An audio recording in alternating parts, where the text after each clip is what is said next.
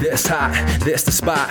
There it is, pod.com. We're interviewing the best comedians. So tune in quick and get your ears receiving them. We talking about life and life to stream right to you. From the microphone right to your home, dude. Side note, this might get embarrassing, but no, don't sweat, yo. Cause there it is.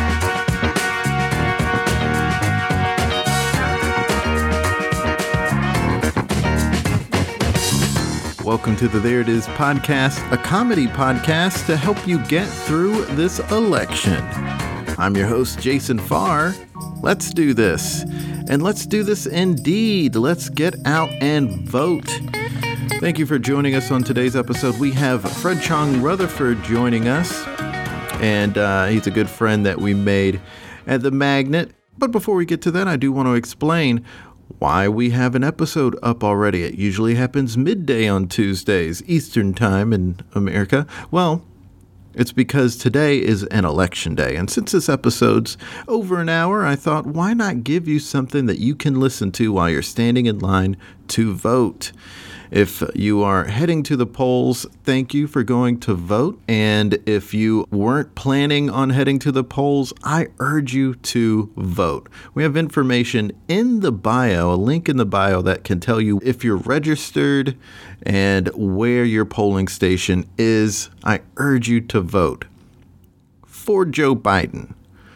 A lot of people are saying, vote, get out the vote. I urge you to vote. Please vote. I'm going to go a step further and tell you to vote for Joe Biden. Why? Because it's better for America.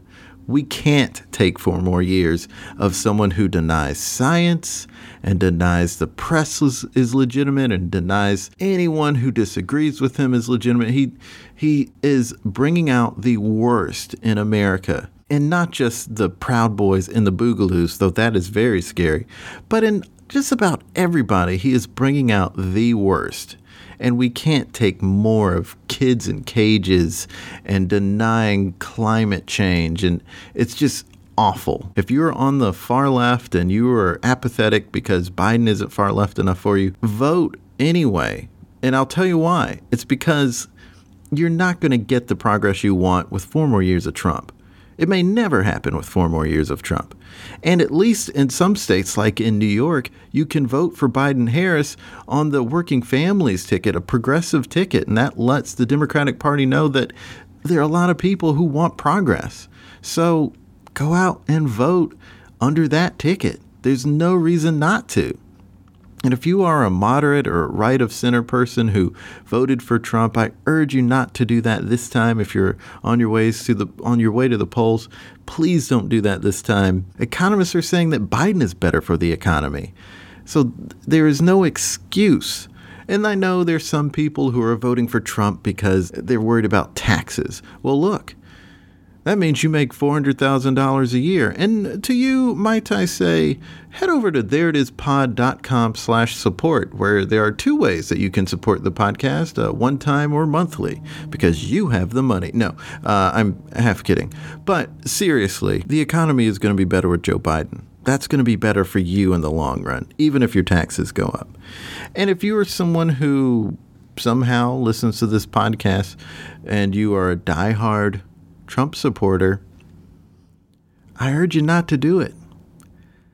I urge you to vote for Joe Biden because you can do better and you deserve better than Donald Trump. Now, on to today's episode. Giving you something joyous to listen to while you stand in line is Fred Chong Rutherford, a good friend that we've made here in New York. He has some interesting stories. He's a great storyteller. He's super funny. Uh, we laugh and we talk about a ton of things. It's a really great chat. So, here's my chat with Fred Chong Rutherford. And this is my big picture hypothesis right now. And I could be so wrong about this. I'll just say this up front. So it could be that it's 20 years from now and I'm selling hot dogs in front of because that's my that's always my go my default is like I will sell hot dogs somewhere because I could do that. I'd be good at it. So it could be 20 years from now. I'm selling hot dogs. You run into me. You're like Fred, and I go Jason. You know, you're pulling up in your in your space limo because everything uh-huh. is space limo like at that point, and you pull up and you're like, Fred, what's going on? I go, oh, not much, Jason. I've adopted a bad British accent and I sell hot dogs. I was so wrong about my hypothesis 20 years ago about the media industry. Would you like mustard? you, you have said this before, and there is no scenario where I'm getting somewhere in the industry and you aren't. well, I it's possible. It's possible. And Look, like, if I'm getting somewhere, I'm bringing you with me. Okay. vice, vice versa, vice versa too. Although I will say this: that like I have made another version of this of this. I've said this dumb bit like in another way, but I mean this 100. percent The first one of y'all that gets to go to the Emmys, you have to invite me because I want to sell hot dogs on the red carpet at the Emmys. That is the best charity opportunity ever. And you would sell you would sell so many hot dogs because people want to eat. I've been to that. I've been to the Emmys. It's like you got, people get hungry. They look fancy, but they're drunk. You, you know, they need like drunk food. And also, yeah. too, real good, real good charity opportunities. So that's that's. Danny DeVito would definitely buy a hot dog from you uh, on the Emmys sure. red carpet.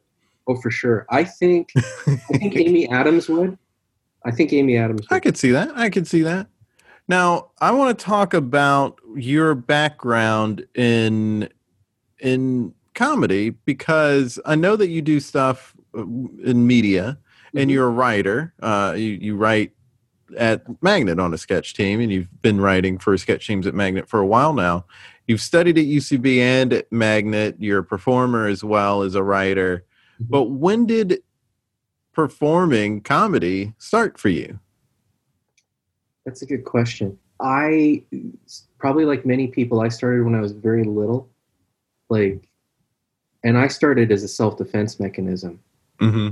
Like, I figured out that, oh, these kids around me, they're sort of bullying, not quite always understanding that the bullying was their expressions like of, of racism in a small town in the US, you know? Mm-hmm. Mm-hmm. Sometimes the teachers and other folks too. So not quite putting that together at first, but starting to realize that, you know, if I said something funny and they laughed, that would I, am not going to get bullied in that moment. Right.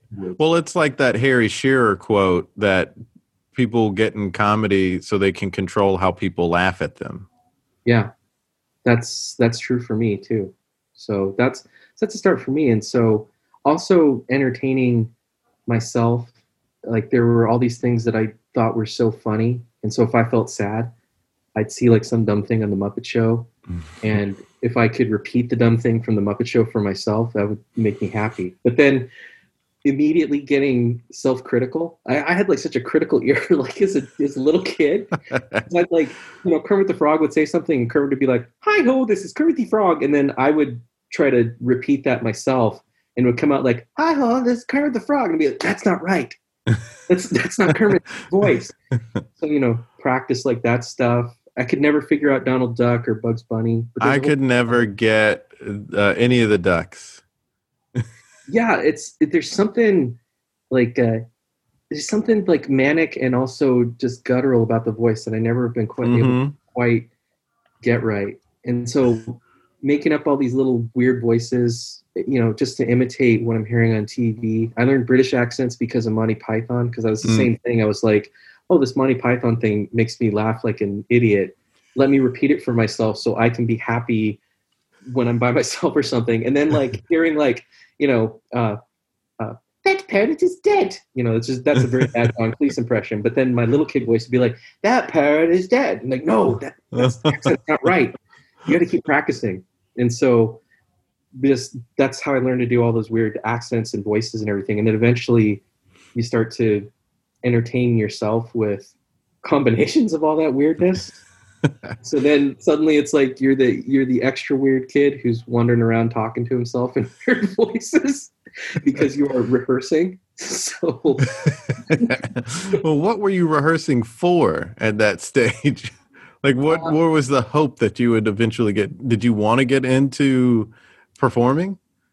I I did, but I didn't realize it at first. I thought that I literally thought that most of the time that I was preparing myself for like I guess the little kid version of tough crowds. It's like, okay, if I run into this bully, maybe I can do this weird bit and then that will change like the conversation in those moments too. Then, you know, that also started to change how people interacted with me when I was a kid because I started to become like the serious, self-serious slash funny one a lot of times, and then that sort of grew like over time. And then mm-hmm.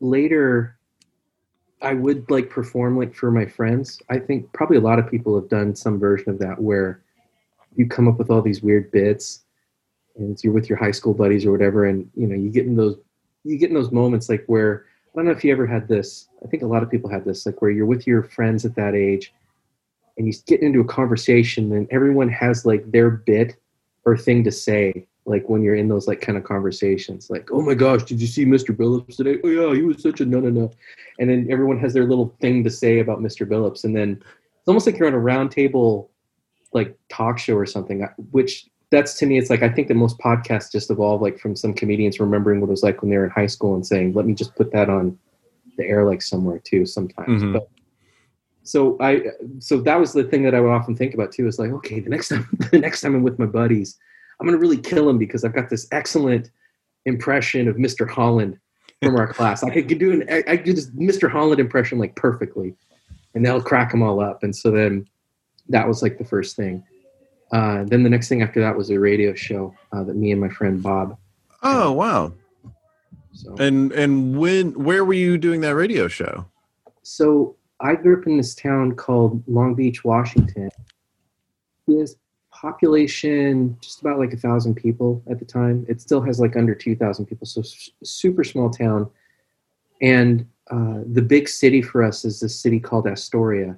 Okay. Uh, Astoria, Oregon. So if you ever saw Kindergarten Cop, Teenage Mutant Ninja Turtles 3, if you saw um, uh, The Goonies, Goonies is set like in Astoria, and that was like the big city for us. So oh we, wow, we would go there if you wanted to go see a movie because there's no movie theater. So it's like about you know, about 30, 40 minute drive, uh, depending on how fast you go and how many police are out and things like that. And then uh, you get to this and it's a super small town it's it's a very small town but to us it was like oh we're hey we're going to astoria okay like we're going to go to a movie so you get like kind of slightly maybe slightly dressed up mm-hmm. and you know go see a movie or whatever like over there but they yeah had, that went away and not to cut you off but mm. dressing up to go somewhere a little bit went away I, when i was a little kid you had to dress up if you were going to go to a restaurant yeah we uh, there's a mix of that. Like, I still remember it, it's like sometimes too, like our version of dressing up wouldn't be, it wouldn't be like you putting on like a nice jacket. It might be that, okay, well, I'm going to put on my paisley shirt or no, those are, those are like my good jeans. I'm going the good jeans, not, you know, not those ones too. But they, so they have a, uh, a public radio station over there, 91.9 uh, KMUN FM and so uh, Bob was a guy who had moved in from Boston to this small town, and that was a lot of culture shock, like for him. And we eventually made friends because we were both, you know, kind of nerdy. Although my my outsides, I looked like a jock because you know I was a football player and everything. But we we still made friends, and he introduced me to a lot of indie music. And he had just heard that KMUN had advertised and said like, "Hey, if you want to be a community volunteer, you can have your own show on the air." So we said, okay, what this this is what we're gonna do. We're gonna go and we'll we'll take the classes over there, and then we'll we'll have like our own show like at this at this point. And I'm like, yeah, that sounds really cool. And um, I had a car, so that helped. And then uh, I remember when we got to the station, I know what Bob wanted to do. Bob wanted to do an indie music show and I know what I want to do, which is I just wanted to do my dumb voices like on the air. That's what I was wondering if you were, if that's how the the voices came in. Uh. Yeah, like I remember it, at the first class too. Uh, I made the uh, the volunteer coordinator. She laughed because we were working on the station ID parts, and it came to me, and she said like, "Oh, can you just do a station ID like for us?" And you know, this this is kind of what it sounds like. Okay, now you try. And so then I just went, I just did, but basically I just did like this voice and said exactly this. I said, uh, 91.9 KMUN FM commune, your source for hippie love. And she just, she loved that because like I, because to me, like when I heard KMUN, I thought, oh, commune. That must be what everybody calls it. She says, nobody has ever called this place commune before. But yes, that is a very accurate thing to say, like about the station too. So that was a good kind of kickoff, like for all of that. So, how long did you do that? Uh, we did that show until I went to Australia. Uh, so we we did it had like the, the title was the Bob and Fred show, and it was basically us getting together on Fridays and doing like just this three hour radio show. And Bob would play music. He would let me select like some music. Most of the music I selected was really bad uh, heavy metal, but also like some classic heavy metal. So a lot of like 70s Van Halen and uh, Queen and just things like that. And then I would do all of like these random radio bits like with Bob too. And, and basically the only thing I was ever trying to do was just, you know, try to crack Bob up was like if he could if I could make him mess up on the air, I, I thought that was really delightful. And so if, if, that could happen, it was that was a good day. And I would bring all of like these these stupid bits. Um, I, I had a whole thing on on that show. I had a really bad impression of Bill Clinton and Al Gore, but I made Bill Clinton into Dr. Frankenstein because that way he could call Al Gore Al Gore so it was like, hey, uh, uh, Al Gore, uh, can you try to help me with this tax policy and get the stitched in? And, and, then Al Gore's voice was, sure, Bill, I'd love to help you, but my hump is hitting the door frame. You know, just stupid, like high school stupid, stupid uh-huh, stuff uh-huh. like that. Um, and so, yeah, so we did that. And then uh, I was going to go off to college, and my football coach got this opportunity for us to go to Australia to go play football for a little while, and uh, I did that, and then came back and thought like, okay, well I'm back, and then I'll get to have my end of the summer, and then I'm going to go off to college, and then uh, my test scores never got to the University of Washington, so I got stuck in the town for a little while longer. So I did a few more of those mm-hmm. shows like with Bob just to keep my sanity, and then eventually like went off to college like in January. Um, yeah. Of 1993. So. Mm-hmm, mm-hmm and I do know from you know being friends with you, you you've told me that when you were in college, you you were seeing Death Cab for Cutie before they were famous, and seeing how they became uh, what they became. You saw a lot of things there, and did a lot there as well. Yeah, it was random because I I was in high school and graduating from high school when two things happened at the same time. The first one was that uh, Seattle punk music had become a thing. It was called grunge, and so that was everywhere. So if you had mm-hmm. seen a band or were in like the area, you saw like all of like these bands like before anyone else had ever seen them play. Like I saw Nirvana play when I was in uh, like a junior, like in high school, before wow. like their album like had gone national like at that point too because they were from the area like uh, mm-hmm. uh, i didn't know like chris novoselic but he he was in like a he lived in a small town that would have theoretically been like a football rival for us but they were oh. too small for our town our 10,000 people but that town was too small so uh, raymond raymond washington and uh, but when i got to bellingham it was like that had that had exploded and then at the same time that same year the internet was commercialized.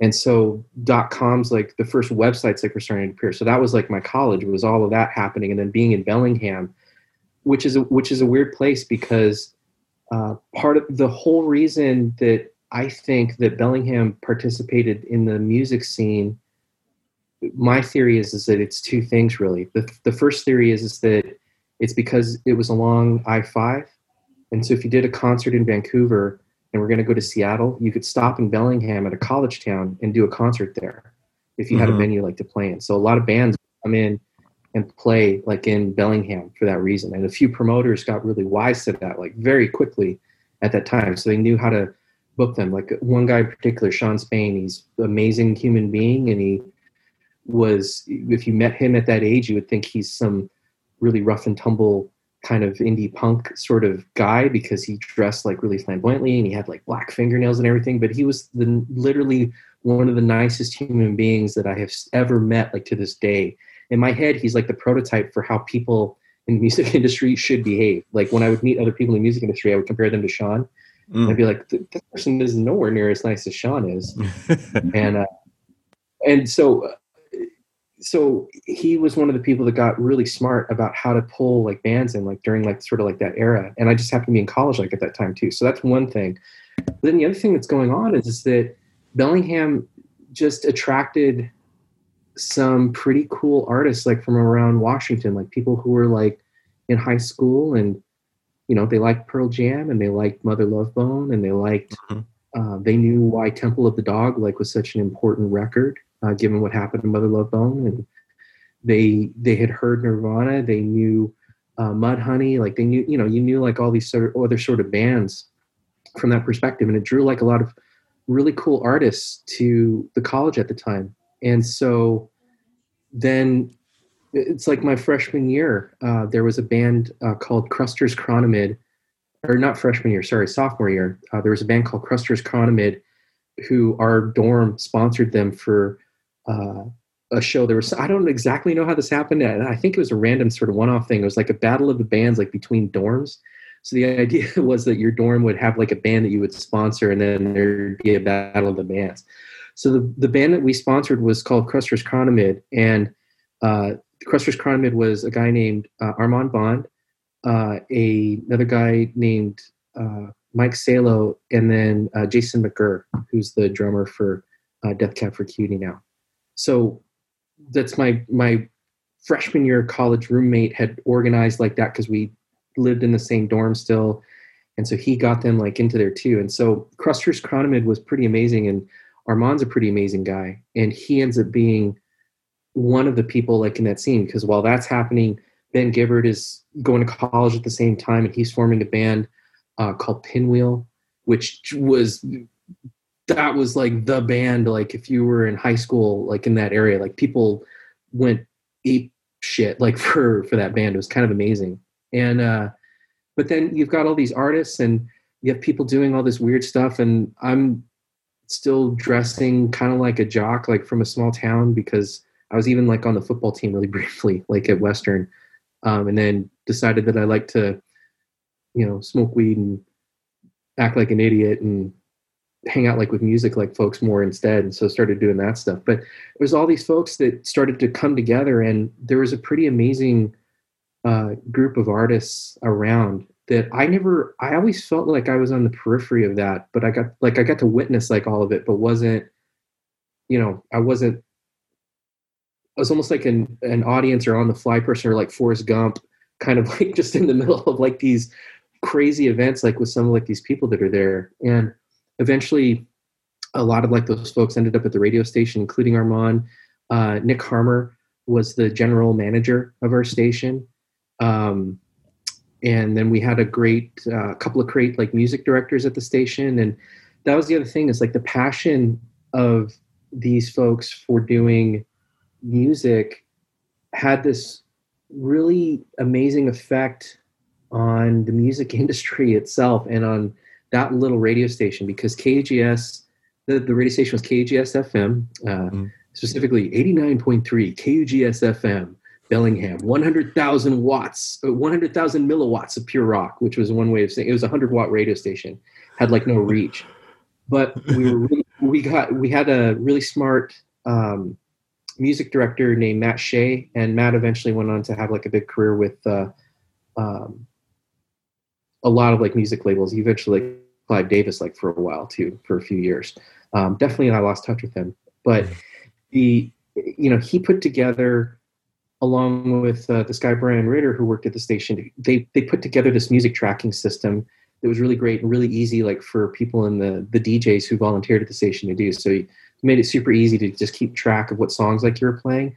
They reported all of that stuff religiously to the College Music Journal, and because of that, KUGS got included in the mix. Like if if College Music Journal was trying to determine, you know, you've got those different lists of of what is trending and you know what's mm-hmm. the top 10 indie music artists or college music mm-hmm. artists we were so religious about the reporting that we became part of that mix so our reporting like was pretty uh, important like from that perspective and oh, so wow. uh, like like random things um, i think that if nick harmer happens to hear this story he will probably have his own opinion about it and he might say something like no that's not how it happened or no it's not quite like this but this is my perspective of how this like happened. So Nick uh, was um, it, we were friends, but more like acquaintances. Like at the time too. Like he's, you know how you like you have like it's sort of like at the magnet. Like you go to the Yeah. magnet. Hey man, what's going on? Oh, I haven't seen you since I left off. You know Yeah.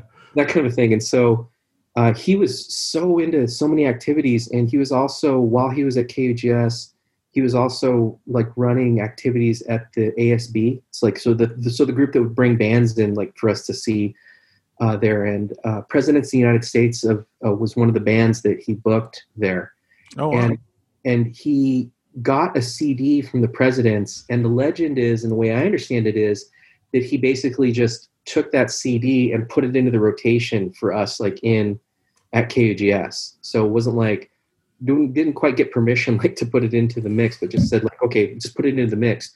And then the DJ started to fall in love with uh, the music and so Mhm. started playing like that stuff and then eventually that turned into the music charting like in the college music journal which that eventually is the thing that is it's part of the story i mean they have their own story and all the stuff but it, it's it's this one tiny random thread that's part of the story of how that band got signed like in the first place and so there's a part of my mind that Wow. always I, I think about that like sometimes it's like wow this nick eventually will become the bass player for death cab for cutie he's partly responsible for why the presidents this band got big. That's pretty dope. Yeah, you did see a lot of cool Yeah. stuff while you were there, and did some cool stuff while you were there. yeah When you left college, where did you go? I mean, I know eventually you make it to New York City. Did you immediately go to New York? uh, i had an adventure in new york while i was in college related to uh, related to kugs it was almost like if you ever saw like those tv shows where you know like you've got like your normal set for the tv show and then sometimes they'll take like a big trip the main cast will take a big trip like Uh-huh, Uh-huh.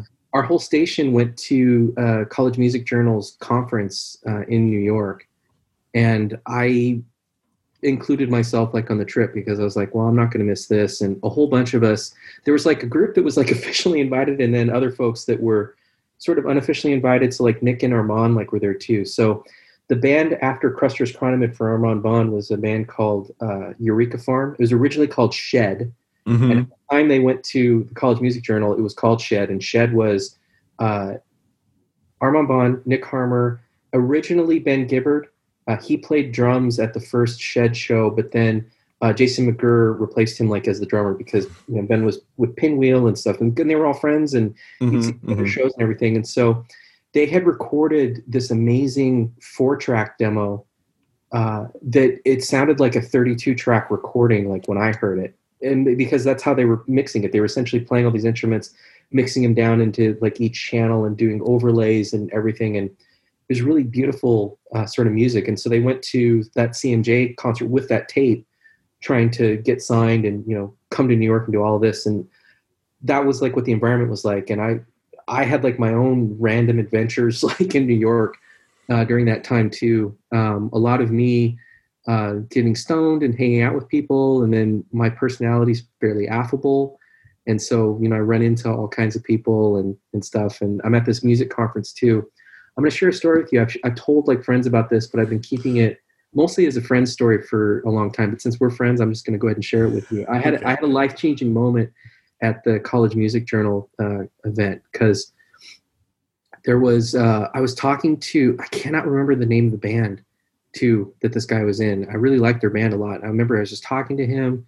We were having this great conversation. He was about to invite me to his show, and the the conference was at Lincoln Center, and so we're standing outside and it was really hot. And then I looked and I saw somebody, some old woman had like fainted. And so he was he was just about to give me like some tickets like to go see a show. And then I just ran over to that old woman because it's just how my brain works. Probably, you know, a lot like you and a lot like other folks. Like you see Mhm. something like you just, oh, go help this person. So I helped her and got her to her feet and brought her into the into the venue and she gave me a kiss on my cheek and then people were like clapping when I brought her in and I was like, what?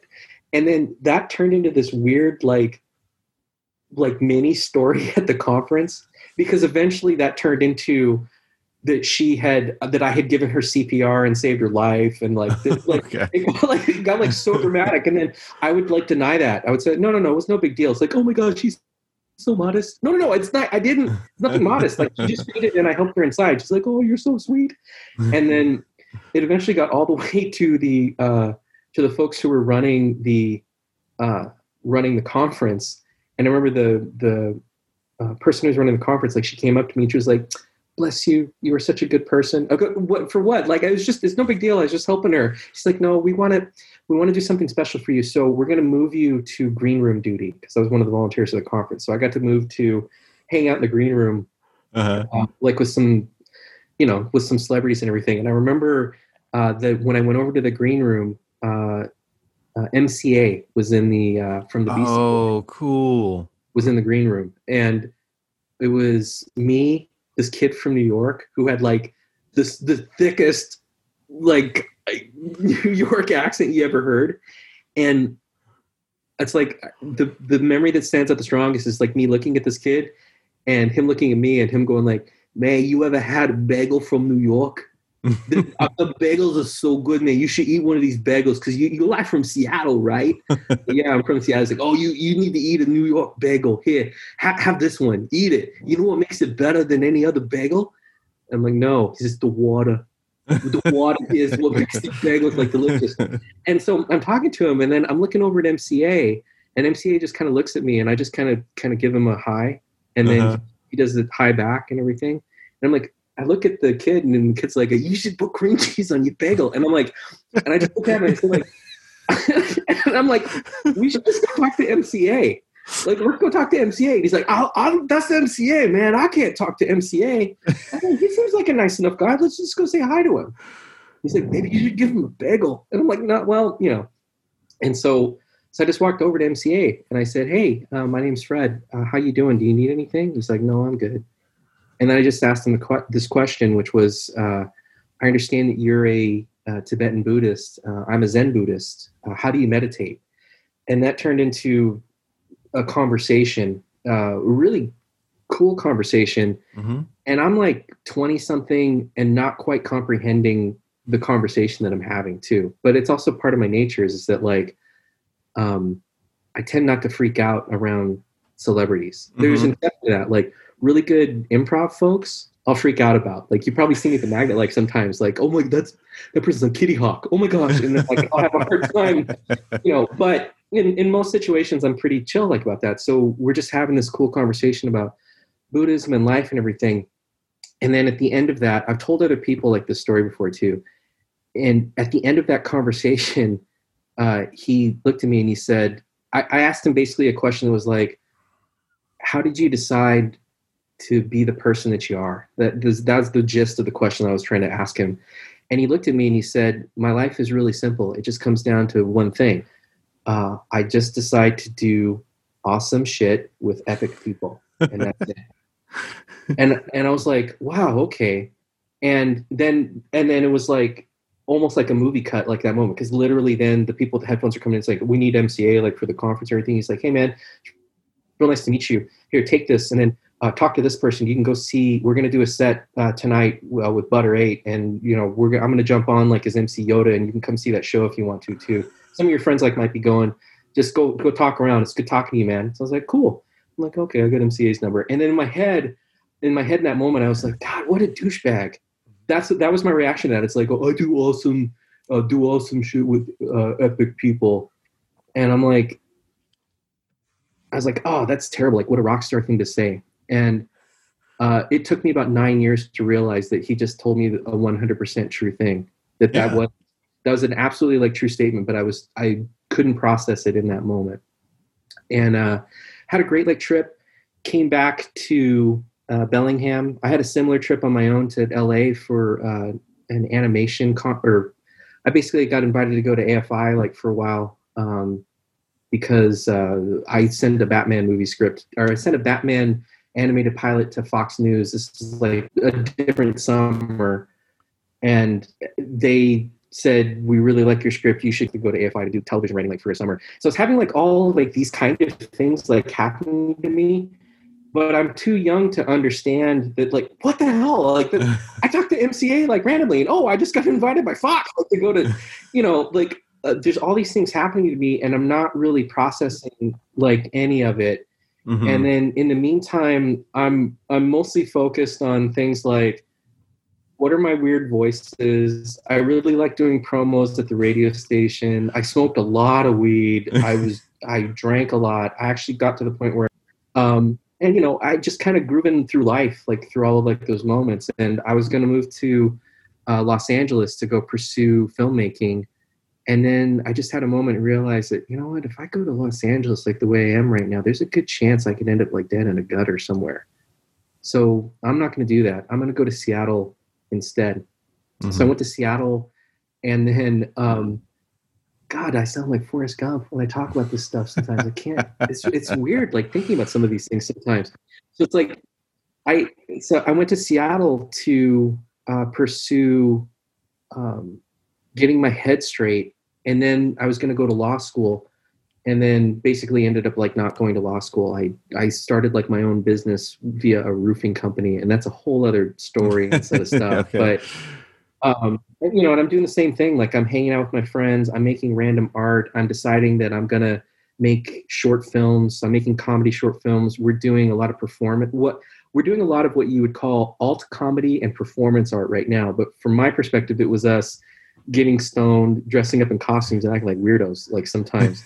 and then and then I had like a I had a made up character that I'd come up with, uh, who I would go to open mic nights and and do sets like at, at shows like sometimes doing like stand up comedy.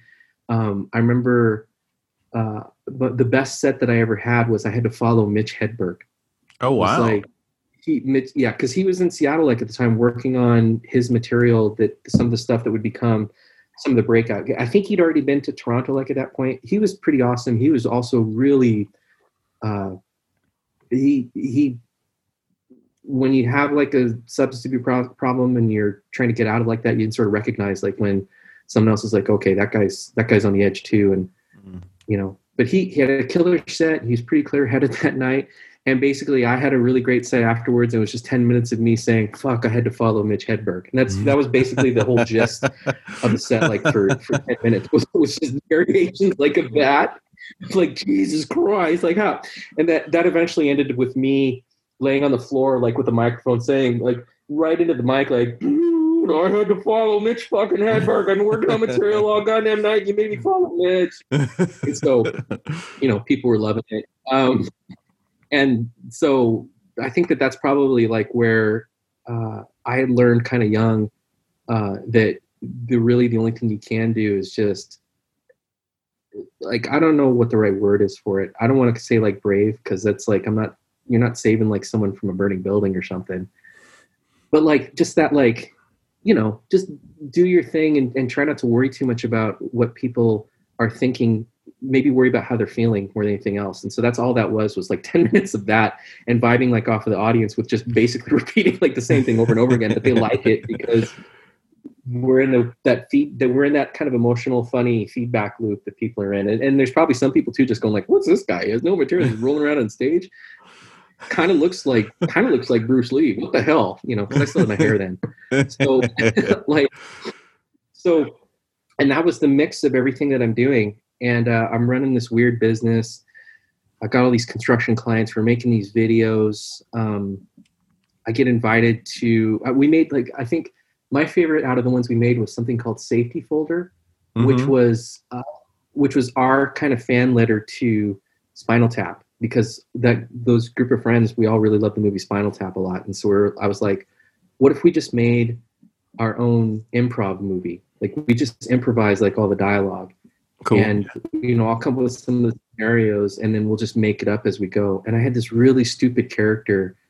Um, my friend Sunny, we were at a party, and my friend Sunny uh, was sitting next to me. So she's she's married to uh, my best friend, and uh, they they had just kind of like gotten together and everything. So we're at this party, and she had this green folder and she took a label that said open here and she took a piece of duct tape and she just slammed it on the folder and she goes here i'm going to give you this.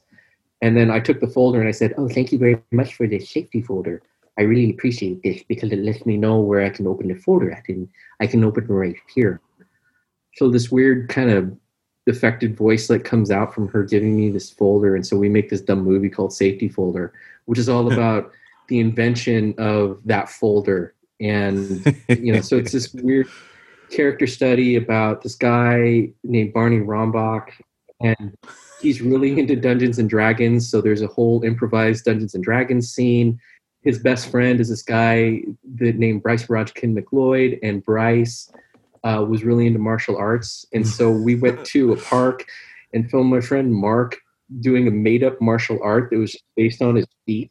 And so that culminates in him putting a. It's just stupid. And so, uh, are any of these movie, available anywhere? Uh, they're they're on YouTube. They also screened at uh, a surprising number of film festivals, including they screened at the San Diego Comic Con. That was the weirdest one too. Oh wow! So, it, like this is this is another kind of random Forrest, Gump Forrest Gump thing.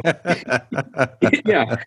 So we, safety folder, this other movie that I'd made named Machines, and a few others that me and Jason had made. Uh, were I was sending them out to film festivals, and they were getting picked up, and I was getting to go to some of them. Some of them were in Europe, so I couldn't actually go attend mm-hmm. them uh, or anything too. Like, this, like played a film festival in Scotland. It played in Italy. I just random like kind of stuff like that. And so then I just decided, you know what? Um, I'm going to send these to Comic Con because I really like comic books. And so I'm just going to say, hey, I'd like to screen these movies at Comic Con. Like, what do you think? And I just happened to send them the year that Comic Con decided to start a film festival. So they were looking oh, wow. for material. So they were looking so for stuff. Yeah. A, yeah. And that was like, it was the year, um, basically, it was the year after Spider Man had premiered, like at that point. And mm-hmm. so Spider Man was like such a big movie they're like, mm-hmm. okay, well, we're going to make this presence there. So I got invited to go to Comic Con to do uh, to screen like my short films. So both of these are available on my YouTube channel. But wow. that was the most random thing was like getting to go to Comic Con to screen short films with a whole bunch of people who would eventually build Marvel films like a few years later. Um, but I'm not aware of like any of that. And you know, again, I'm wearing my bucket hat. I'm smoking a lot of weed still, and uh, me, me and my friend, me and Jason, we we originally were going to fly, but then somehow somehow it became a better idea for us to drive instead of fly because we could save money.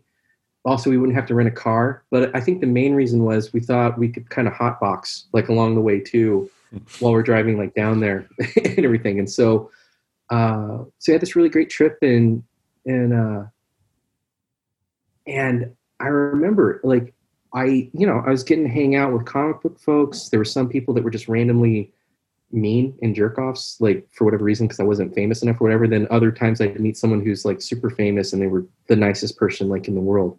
Got to see Stan Lee again. I hadn't seen him in a few years, and he happened to remember me. So he's like, "Hey, oh, wow. you're the you're the kid who asked me to sign his leg." And I go, "Yeah." He goes, "Like, you, you still a jackass?" And I go, "Kinda." And he's like, uh, "You know." So like just stuff like that, and we end up uh, we end up getting invited like to this dinner, which is basically agents uh, and managers signing a bunch of comic book talent. And then I'm at this table and I'm sitting next to, uh, I've got cards like for managers. It's in my day planner that's got the KUGS FM sticker in it. It's got my number for the Beastie Boys and Loosegroove Records. It's got the number for the guys who produced Animaniacs, including Tom Ruegger's number. It's like all these folks that um, I could contact, like if I came back like to LA or could or could contact like whenever I got there.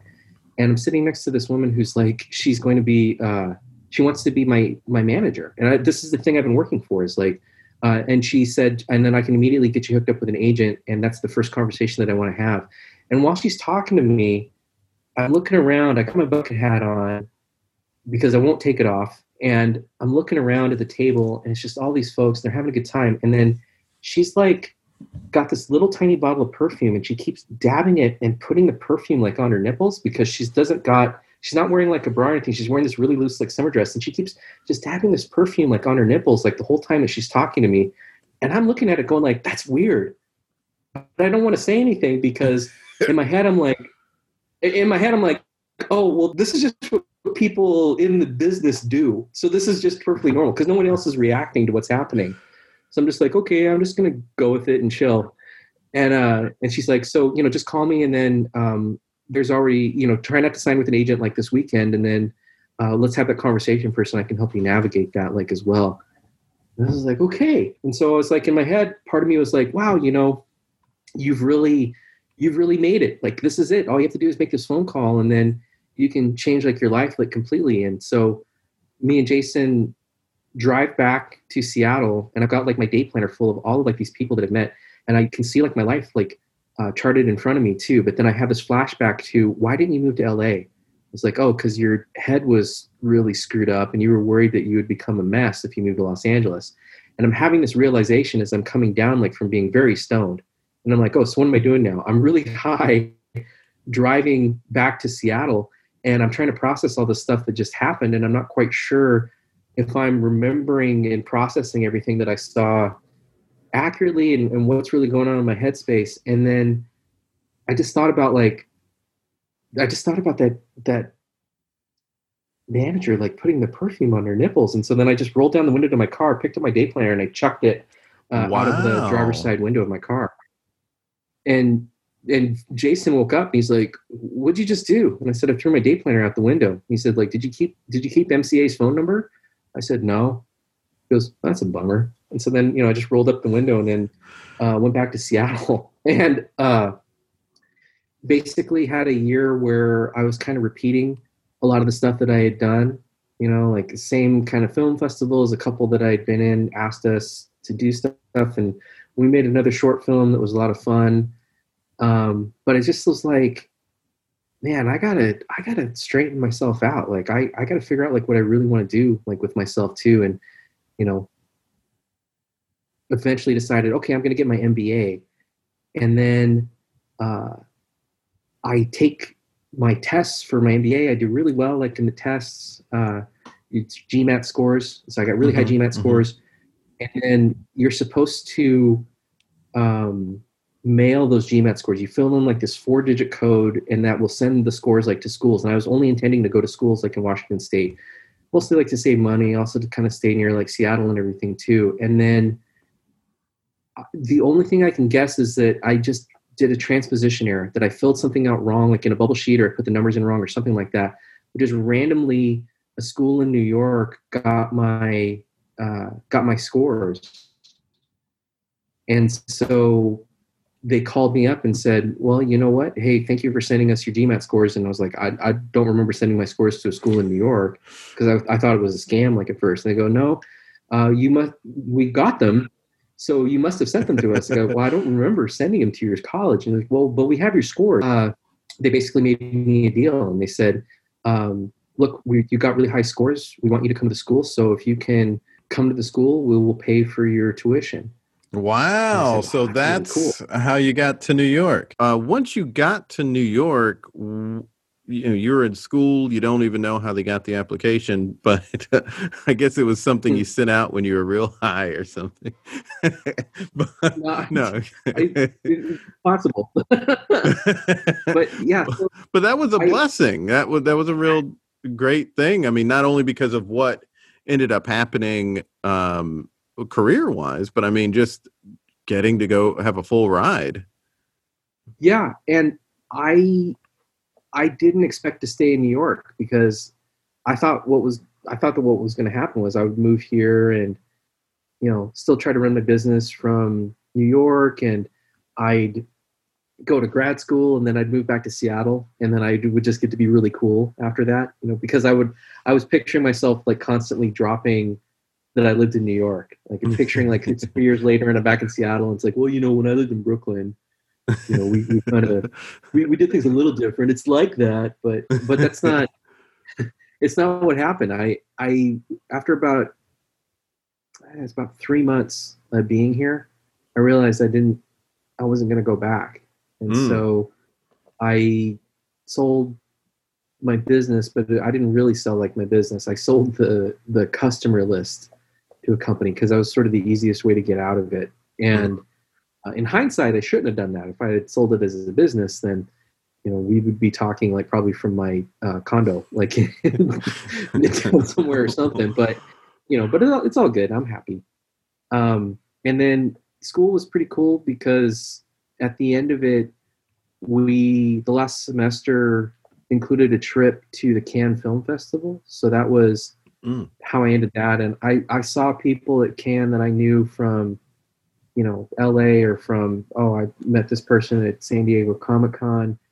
And it was pretty cool. I I ended up doing a lot of scams when I was at Cannes uh, with my girlfriend because you know getting into parties was like a really big deal, and so I, we we would pretend that well it, to be very specific i would pretend and she would go along with it because she would also get into the parties. We would basically pretend that we didn't speak english and that we were from the singapore film commission. And so then we would get into like all like these parties. Like i got to meet uh, michelle yeoh. That was pretty cool. Oh, cool. um Zhang Ziyi and like folks like that. And not to name drop but it was just I was just amazing. And but it was kind of like sort of living out the last little bit of my 20s you know I was in I was you know my 30s like by that point but still just edging out of that. And then I just remember meeting a lot of film industry business people and just was like oh my gosh. And having all those flashbacks like back to the manager who's putting the perfume on her nipples and i was just like ah this isn't quite my scene. Like i don't think like oh there's there's harvey weinstein. Wow. Oh wow. That is disgusting. What is he doing to that person? Well Mm. I'm assuming it's consensual and now in hindsight it's like no maybe not oh, you really and- did see Harvey Weinstein. Yeah. Oh, wow. yeah like because there's i mean it's Cannes film festival and we're running around Mm-hmm. you know like a like it's a brady bunch special but we're at it's there and that's that's all kinds of people like around like everywhere and and Mm. you know and i was just like i i don't know i it didn't feel like something that i really wanted to do anymore like from that Mhm. perspective. And it was weird because it's like well i uploaded my whole life and still pursuing all these weird kind of entertainment things. And i you know the second time like i'd gotten close to the film industry again and then was just like ah i don't think so. This isn't quite like for me. By the way i'm not saying the film industry is horrible and i'm not saying that you know there's great people that work in it and there's so many amazing directors and producers and filmmakers there's a ton of amazing people in seattle uh, who make movies and uh, there's it's just it, it is like a really great industry. It's just for whatever reason i kept bumping into the the like the slug part of it. And so i Yeah. didn't really know what that meant. I was like what is that me or is it coincidence or is it is this just like what i'm seeing like out of it? So i don't know It's So just like, interesting. well- Like, you can hit those pockets. I mean, I remember when I graduated college, I called out to I called New York agents, but I also called Los Angeles agents. And this was Mhm. not long after 9-11 and the war and and um, was was looming, and uh, the economy was bad. And Yeah. I called out these all these agents. I just cold called them just for advice. Mm-hmm. And you know, big city agents and they were the nicest people. You know, like you you always hear stories that are just like you know like i don't know from from uh tv shows and movies they make out make Uh. agents out to be the worst but these were the nicest people. They gave a really good advice and gave their time and there are nice people in the industry but then there are these garbage people too that can really suck the soul right out of you.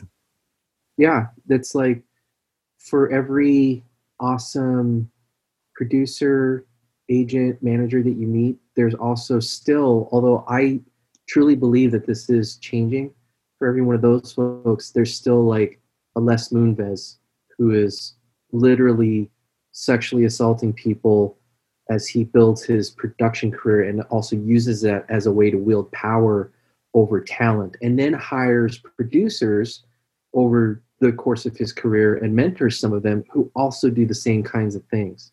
Mhm. So it's that kind of part of it uh, is I feel I'm not naive to think that well it's all gone now, but I'm also not so foolishly cynical to believe that that is going to continue. I Mhm. can't I like that's not that's not who you are, that's not who I am. That's not who every great artist, comedian that I've met, they're not like that. Mhm. And the people that I connect with like aren't like that either. And so on some level it's like, well, if you can make a living in this industry somehow and you are able to have like some kind of influence or you know if you are like that person who can produce you can just bring this whole other energy to what you do that doesn't have anything to do with that that stuff and you know, I'm was still not quite hadn't quite put that thought together like at that moment like when i'm at you know getting done like with grad school. Mm-hmm. but i knew i just knew that like for whatever reason i was just running into that that gross part and i didn't quite have the confidence to think that i could do something about that. And i also certainly didn't have the confidence to think like well i could do something like that by maybe trying to produce or create again or do my own thing. And so mm-hmm so what I did was I looked for a job and I said like, well, if I can find a job, I'll stay in New York, and if I can't, you know, I'll go back to Seattle. I can always put something back together there. I got a job at a really small tech firm, and then I just happened to be here when the in New York, like when the internet started to come back, like as a sector of business, and also as the media industry was sort of recarving and, and redoing uh, making like that transformation a lot of it like was centered in new york uh, mm-hmm. which still surprises me like how much was centered here but on the other hand it kind of makes sense given how much television like is really headquartered here so. yeah what about being here made the new york comedy bug bite you i went to a ucb show mm-hmm. and i i had been to improv shows before but it it was very different than what i thought improv was or could be. But when I went to that, it was at the uh, Chelsea, and it was an ASSSSCAT show, but, mm-hmm. and I just was kind of able to get in uh, to the show, and I think it was just around. I think it was still pretty popular then, but it, it hadn't quite hit that like you know line around Gristetti's level mm-hmm. quite yet. You know, it's sort of like kind of getting there. And I, it's just something about the art scene here in total had kind of captured me and you know going to see music and all this and then uh, had come back like from from Cannes like the itch and so I started looking for an open mic night. And you know I just went to an open mic night and started to I tried to I remember I tried to improvise this was what was going on in my head. I was like I had seen some improv and I thought and I knew that some stand up was based on the idea of well you just go on the mic and you just riff or you don't really have like a set per se like built up you know right there um, which isn't necessarily true but that's what was going on in my head. And i thought well you know i'll go up and i'll just riff about what happened when i was in in Cannes and it, that didn't really work very well but the part is just none of the jokes like really worked and i'm trying to make things up on the spot. But then the part that started to work was when I just started to tell a story. And so at the end, I just was telling just a brief story about um, my friend uh, or classmate uh, who insisted that he hated advertising and then uh, literally stopped mid rant about how much he hated watch a French toy commercial, like while we were walking like down the street, which yep, there's a little bit of build up to it, and there's ways to make that story funny. But that that was like basically the end of the set was that, and that kind of got the first response like from the audience at that point. So I was like, oh, okay, that's interesting. Because it's never I was never real great at stand up. Like most of the stuff that I would do that worked was some kind of it, it would you you would call it like, like alt comedy in New York is what we would call it now. And it was just always these things were a little weird. Like never like you ever wonder about the yeah I can't I can't do that. Like I, I could I could do that if I'm like doing a bad Seinfeld impression. Maybe I could do it that way, but I can't. There's just it doesn't work for me in mm. that way. But stories do, and so then that's what I did. Is I started to occasionally go out and just go find open mic nights and go tell stories. And then I would get itches every once in a while to do other creative things. Like I got an itch a few years later to make a film again and i was talking to some friends at work and i just said that digital media has gotten to the point where you can it, like one person could make a whole movie like on their own. You wouldn't need like anybody else. And someone says prove it. And i said okay how do you want me to prove it? They said go make a movie here. And there was like some 24 hour uh, film festival uh, new york city 24 hour film festival. There's a whole bunch of these that happen now. Sometimes there's other versions of it like the 48 hour film challenge so I entered one of those on my own, and then uh, just I made this really weird short film. It was like the one of the weirdest things I think I've ever made. uh, and that it started. It started with a bad impression of one of my coworkers at the at the small internet company I was working at. So he had this sort of strange kind of it sounded Californian, but not quite. Mm-hmm. And then mm-hmm. every time he spoke, it was like everything was sort sort of ended as a question, kind of, but not exactly.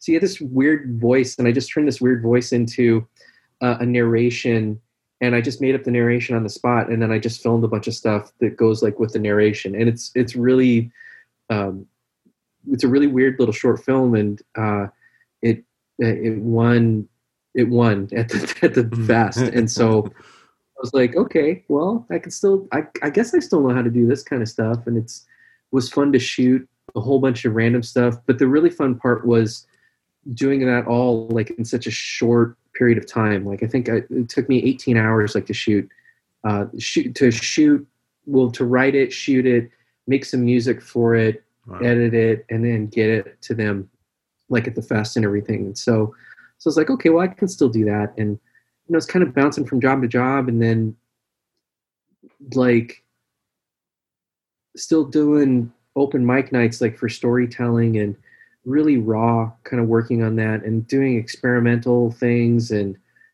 just all sort of just different elements. And in the meantime i was also trying to you know i was trying to do animation. That would come back every once in a while because i can do all these weird ass voices but you know so it feels like oh maybe a cartoon is like the right thing to do but then i would try to do animation and it was just like oh my gosh this is excruciating and i'm terrible at it mm. and it doesn't match my aesthetic and it doesn't work and i can't meet anybody who's into it and you know to sort of double up on some of like those bits and uh, i'm still writing things and doing all these other sorts of uh, activities too. And then eventually i decide that oh you know what? I used to really like puppets when i was a kid so why don't i do puppets again? And maybe I can just take a class to see because I taught myself how to do puppetry when I was real little. And I wondered like maybe I didn't quite learn it the right way so what if I just take a puppetry class? That's interesting and then I can learn the right way to do this. And so I took a class and it turned out that uh, I did learn it the right way. I saw this documentary when I was super little uh-huh. uh, about the Muppet Show and they had this whole thing where they showed how they did the Muppets, which was their arms like way up over their heads. So mm-hmm. when I taught myself, I just mimicked what I saw on the television, and that turned out to be the right thing to do. There's little bits mm-hmm. of nuances with the technique, but a lot of it is mm-hmm. just practice and doing that. And so then, then I was like, you know, this is a lot of fun. Um, but there's a whole bunch of skills to acquire, like in that arena, because it's expensive to pay people to make like your puppets and so if you learning how to make them that's a good thing. Uh, having material is good too. Uh, i can be fairly extemporaneous but i had a hard time generating things to mm-hmm. for just the puppets to do. I could kind of play a character sometimes but then sometimes i would get stuck not know what to say next. Mm-hmm. uh, and then i thought you know I, I really want to make youtube videos so i'm gonna make i'm gonna make youtube videos like with my with my puppets and that'll be awesome. And then, you know, I have a friend of mine help me write, and it's really ambitious. You know, I had this whole idea for a show, and I'm like, you know, I've made a whole bunch of things. I've been in San Diego Comic Con, like I got invited by, I know what I'm doing, and so really super ambitious. Like I made a pilot completely on my own. Um, I I started shooting like these short films, and they were and the the pilot was terrible. It was just not. It just just it does not work. The music doesn't work. The jokes don't work. Nothing about it worked really, but there was something still there. And so then I thought, like, well, you know, I know how to write, and I can write long form stuff, and you know, maybe my friend can help me with writing these really short sketches because like how hard, how hard is a sketch so it's just like what three pages of stuff that can't be hard and so I had this really ambitious schedule where I was going to write three sketches a week and then shoot uh, at least two every week and then do that like for a year because I thought like, oh yeah, I'd have like a hundred of these short videos and that's awesome. And then I got to like video 10 and I had I started to have a nervous breakdown in my living room. Because wow. it's hmm. hard. It's so hard to write the sketches it's so much like work. I mean, writing like three pages of really good, tight sketch material is just very difficult. Mm-hmm. And I know that that's a, a, very obvious thing to say for anybody who's who's done this before, but it's like, um, you know, and so then so then part of me is also like also having the realization that like okay you need to calm down because you're having a you're having a mental meltdown over some some puppets that you're wiggling in front of the camera in these short videos. You got to chill. It's all right you know? And then uh, i made the decision. I was like you know what? I'll just take a class. Like i took classes in writing before. There's got to just be some skill that you can develop like here. And so cb came first to mind i think because of branding.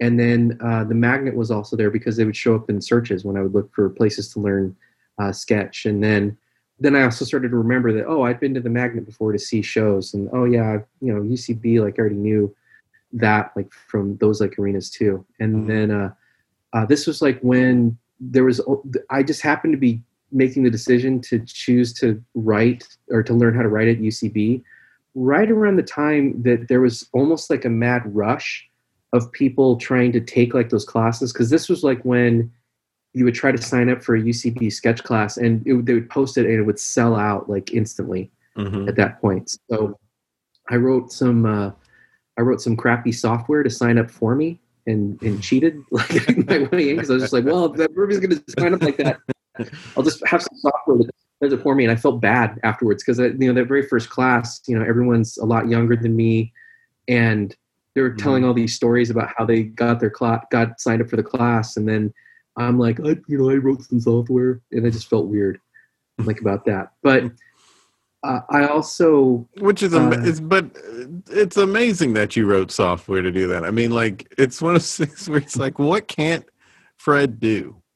Because you're you've, you've you're capable in so many ways. Well yeah it's like i can't i can't land a manager uh, or an agent. The last time that that came up, I freaked out and said, I don't want anything to do with this. And now it's like turning into many years ago.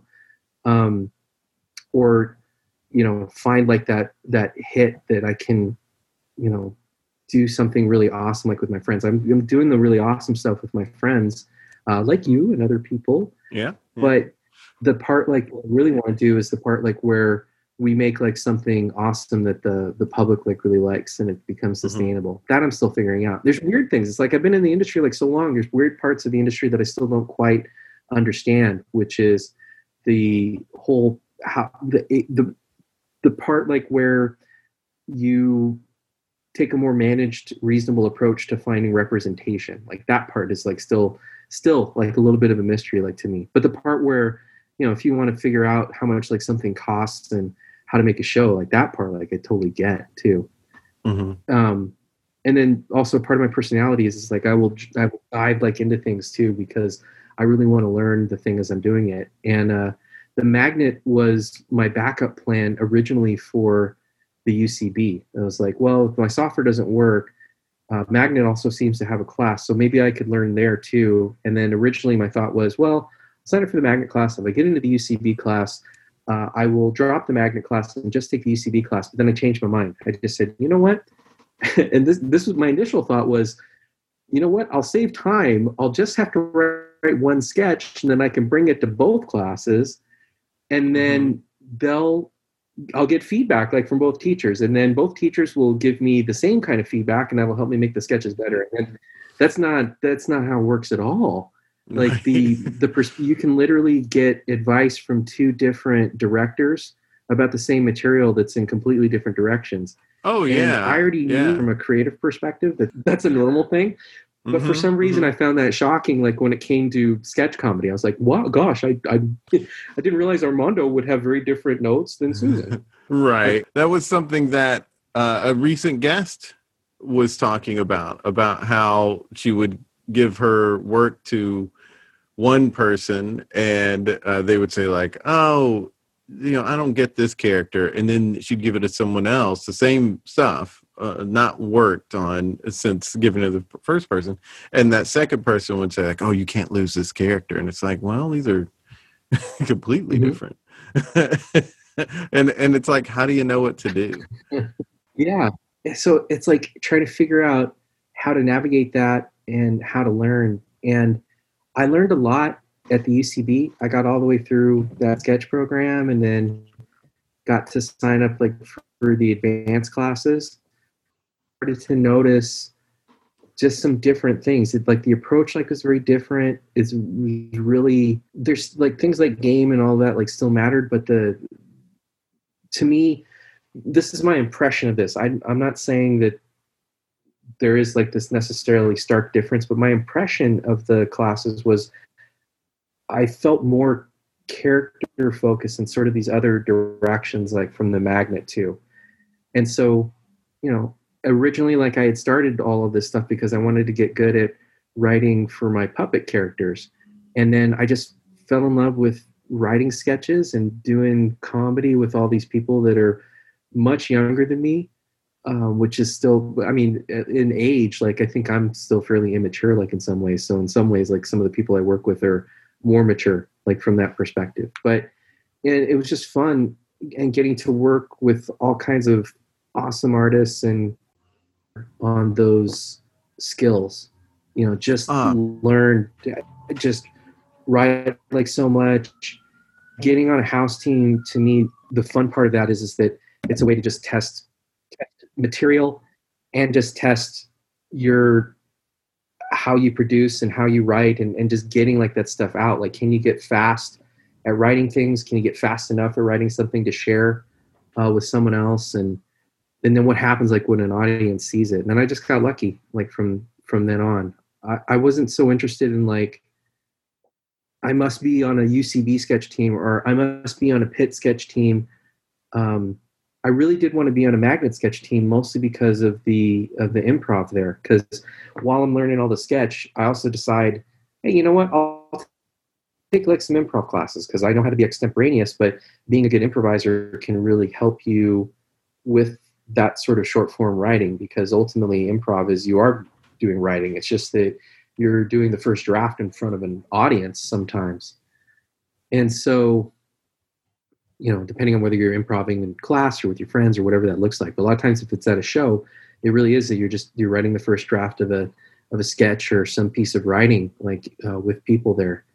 And that's the thing that really started to change how I even approached writing stuff to begin with because I always had like good habits about producing like material, but the improv like was really freeing. And then Camp Magnet in the specific cracked open my brain about improv and, and sketch writing because some somehow this spending time like at an adult summer camp playing make believe like in the woods with people mm-hmm. somehow it, it connected it connected something it connected something in my brain because it was like oh you know what when you write a sketch it's just like you're doing an improv scene so maybe just try just try writing like that way so even even to then sometimes i would sit there and write and really think about the next line and then think about the next line and think about the next line. And in general i don't do that anymore now. I just write it all out and then see what's there. And then to me it's like the difference between uh, improv and sketch to me is really that uh, in improv, like whenever I've done like a show uh, with anybody, uh, sometimes afterwards you'll have that conversation where you you you sort of start treating it like it was a like you were playing a soccer game or basketball or anything like that. And you talk about your moves and you talk mm-hmm. about your friends' moves, and then sometimes it always comes up that like, oh, you know what? What if I I only just said like if I'd only just said like mincemeat, oh mincemeat like would have killed. Yeah, you said pumpkin, but well mincemeat that would have yeah no totally and and so it's like in my head that became like oh when you do a sketch you can go back and say you know what maybe maybe mincemeat is better here than than pumpkin or pumpkin is better than mincemeat or whatever like that is mm, like in the sketch you basically yeah so that's that was really kind of an interesting thing like from the artistic perspective too and so now it's like i've got all these cool skills and these fun things that i like to do and I have no idea if this is going to be um, my uh, profession, but it's definitely like my passion and the thing that like I love to do. And um, but now it's like, well, you know, I've got these skills, and the whole reason I did this was this is literally years ago now. At this point, the pandemic kind of interrupted things, which mm-hmm. I know it's a cliche thing to say, but it's still true. Mm-hmm. Mm-hmm. But it's now it's like, well, you know what, I did this like so that I wouldn't so I'd be able to just write these silly puppet videos like faster. That's how I ended up like, you know, with most of these things to begin with. And so it's like, all right, well, okay, maybe it's time to write some of those silly puppet videos again and mm-hmm. put them out and see how people respond. That's going to be the real bummer is if I put some of those videos out and it's like, what, two views? It's like, well, there's five years, but it was fun. Right. Well, you do a lot of stuff, man, and it's all like really inspiring because I think where you come from with it is such a joyful place. I did a show that you had written, a play, and it would involve puppets, kind of going back to your love of uh, the Muppet Show, uh, because that was essentially what the play was. It's, it was really fun and really cool. But then you do what you do for a living, and and uh, you also, uh, when I remember, we both recently submitted to Late Show with Stephen Colbert, and I. Yeah. for days I was like working on my packet and just like so focused focused on it and, and I wrote it and I I talked to you about you writing yours and you told me that you had hmm. written you wrote one and then like the night before you chucked it and wrote another one and I was like, "Oh gosh. That's so impressive to me." well, they, they were both still terrible, but you know, it's still but you know, that's like I don't know. It's like that. I I remember it was it was because John Lewis died, and I hadn't none of the hmm. stuff I'd written had anything to do with that. And I was like, well, I really want to talk about this. But then even there, um, I made a mistake with that packet, like how that got put together. Like mm. uh, it's sort of it's not quite like ignoring like the instructions, but more like paying attention to what's happening in in late night, where the sort of I think there's even like books and even like some classes in New York will still teach that sort of Conan O'Brien to early Jimmy Fallon to Jay Leno to David Letterman sort of era uh, mm-hmm. comedy, mm-hmm. which is again it's not that long ago, mm-hmm. but that style is here are 25 headlines and we make jokes like about all of those. Mm-hmm. That's not what any of the late night shows are doing anymore right um, especially Colbert. You know, most of the late night shows they're telling they're telling like a story. Mm-hmm. like yeah. Yeah. And so that's that was part that's the part that i regretted was that i didn't do that. And I, I sort of was thinking about that but i didn't quite just tell like a story. And i got good feedback like from them.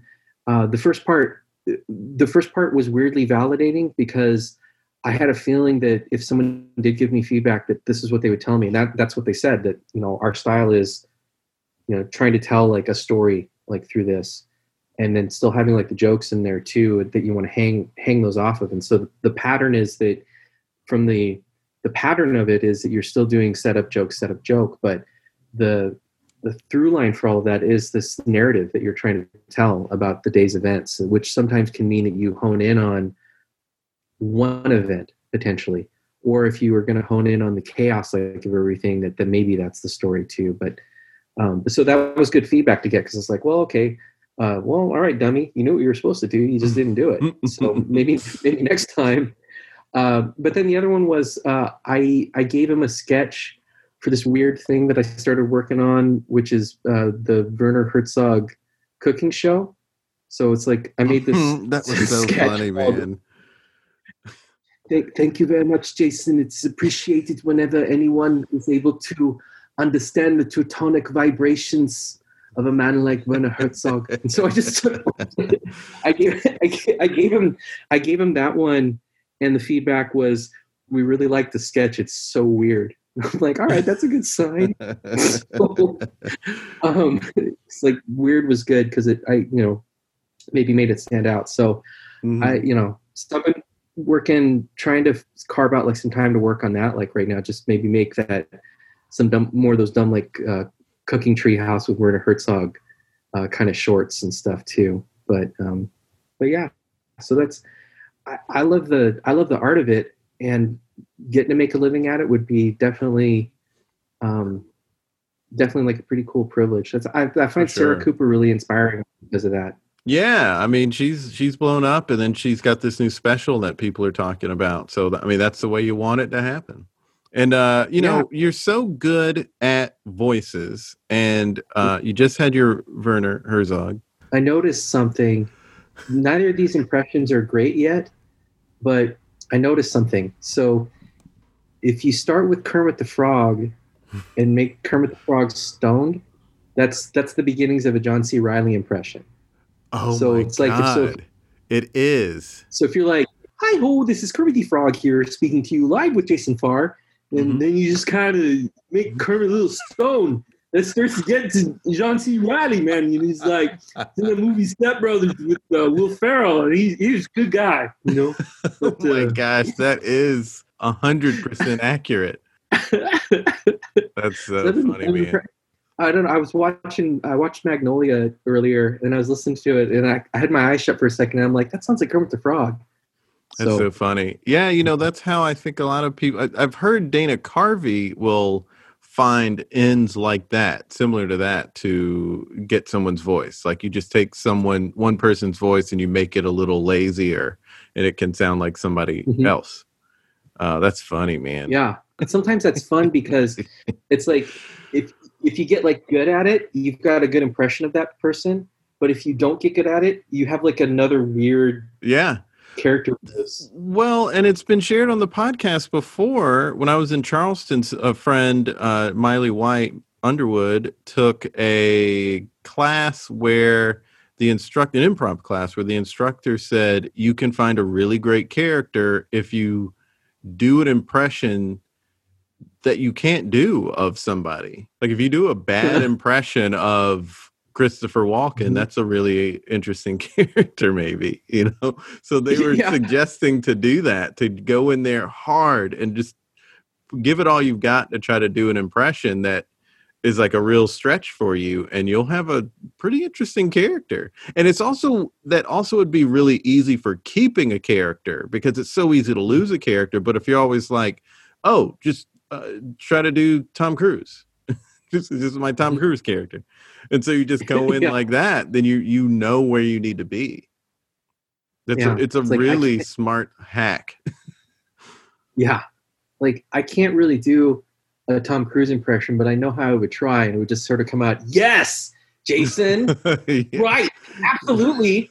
I'm yes. It's so there. But you know, when I was in Hollywood as a young guy, then that's very different than being in Hollywood as who I am now. So it's like I that's I can't do a Tom impression, but you're right. That's like a that guy. That's a fun whacked That's out character. fun right there. character. Yeah. Oh my gosh. But we have reached the end of the episode. Unfortunately, obviously we're good friends, so we could talk forever about comedy, but we don't have that time in a podcast setting. But it is now time to create something together. Um, Okay. What should we try to create together? Ah, that's a great question. Maybe maybe just a short scene. Yeah, I haven't done that in a while on the podcast. I feel like so. Yeah, let's do a, a, a short scene. Do you want to get a suggestion from the internet, or maybe we should do that trick of like let's let's pick a. I'll give you a celebrity to do an impression of, if you give me one. Okay. Okay, I'll give you one. Um, David Letterman. All right. Uh, and you get uh, Matthew McConaughey. okay. all right. All right. All right. all right. All right. Uh, uh, Well, Jason, you've got a we've got a lung buster of a show happening here. try I try my best to always be at my best Hmm, because you gotta Yeah. have the you gotta have the manna of life. yeah, manna like the like bread. You need to eat. You Mm. eat bread. Paul does. Do you eat bread? Paul doesn't eat bread. Look, He's doing you know, he's doing life- keto. You think of oh well, I've been on that. You know, why I was thinking once I was out on the on a on a motorcycle and I was thinking life is like bread. Because you can break it. You can break bread with people, do life with people, that is. Or, you know, you can bake it. Make something else with it. So did did you did you happen to have a joint in the green room before you came out, or or is it just? Uh, I had one before I got in the green room, when I was in the green room, and then another one when I was standing outside the curtain before walking out of here. Oh, well, that's good, folks. That's good. So we're gonna we're gonna take a quick break. We'll be right back with Matthew McConaughey. All right, don't go anywhere. So, and we're out. Whoa. So Matt, how how you doing? Like that's uh, we're a little kind of moment between the uh, for the next camera light comes back back on there. So how how are you doing? How are things going? Things really are great. I meant what I said about the manna of life. You got to grab Okay. the life by the manna. Dave, have you grabbed the life by the manna? I, I don't really grab a lot of mana. Um, maybe maybe grabbed a few too many skirts in the younger days, but uh, these days mostly just uh, grabbing that uh, grabbing the paycheck. Ah, all right. Well, you know, some some people, you know, you got a check to pay, and you got to pay to check. Remember that. You have a check to pay and Mhm. a pay to check. Well, that's uh, certainly something. Uh, That's definitely something I like to live by. advice for. Yeah, it's a good good one for the kids, I suppose. Mm-hmm. Mm-hmm. try to share something something I tell it to all my So, kids, whether I'm teaching them, uh, and they're my student kids or my kid kids, my actual blood kids. Right. Right. Yeah you still are you do you still have that airstream? I do. I that you're living in? The yeah. So is that is that checking the pay or paying the check? You got it, man. You figured it out. well certainly certainly figured out something there. Um, after all these years in, in good old new york city That's right. Well, I'm from Texas. I'm a I'm a Texan. We do Couldn't- life a little. couldn't tell from your accent What? Yeah, I couldn't tell from your accent. It's very mid, very Midwestern. Yes, my man, Mr. So, oh, D. oh, what's Letterman. the- That's that is me. They call me Dave.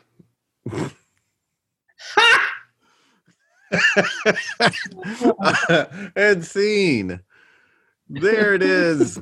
Fred, thanks so much for being on the podcast. Oh, for sure. And thanks for having me on. And uh, you're awesome. And I do really like the podcast. Well, Fred is awesome, but I'll tell you what, my Matthew McConaughey is not awesome. I hope you enjoyed listening to us chat and hearing his great stories. You can check out more of his stuff at thehelpmachine.com. We have a link in the bio for that. And he was also a few months ago in a podcast called Girl Tales, and it was the episode The Legend of Jewel, but it was spelled Y U W U L. It's on Apple Podcasts, so go look that up. Why don't you go listen to it right now since you're probably still standing in line, aren't you? Aren't you? Yeah, I figured. Good for you. And you can follow him on Twitter at FDOT, and you can follow him on Instagram at Mr. FDOT. And don't forget to follow us on Twitter, Instagram, and Facebook at There It Is Pod. Go vote and be good to each other. The music for the theme song was created by Neil Brooks. The rap was written and performed by Nick Acevedo. The logo for There It Is was created by Jeff Prater. The There It Is podcast is produced by Jason Farr.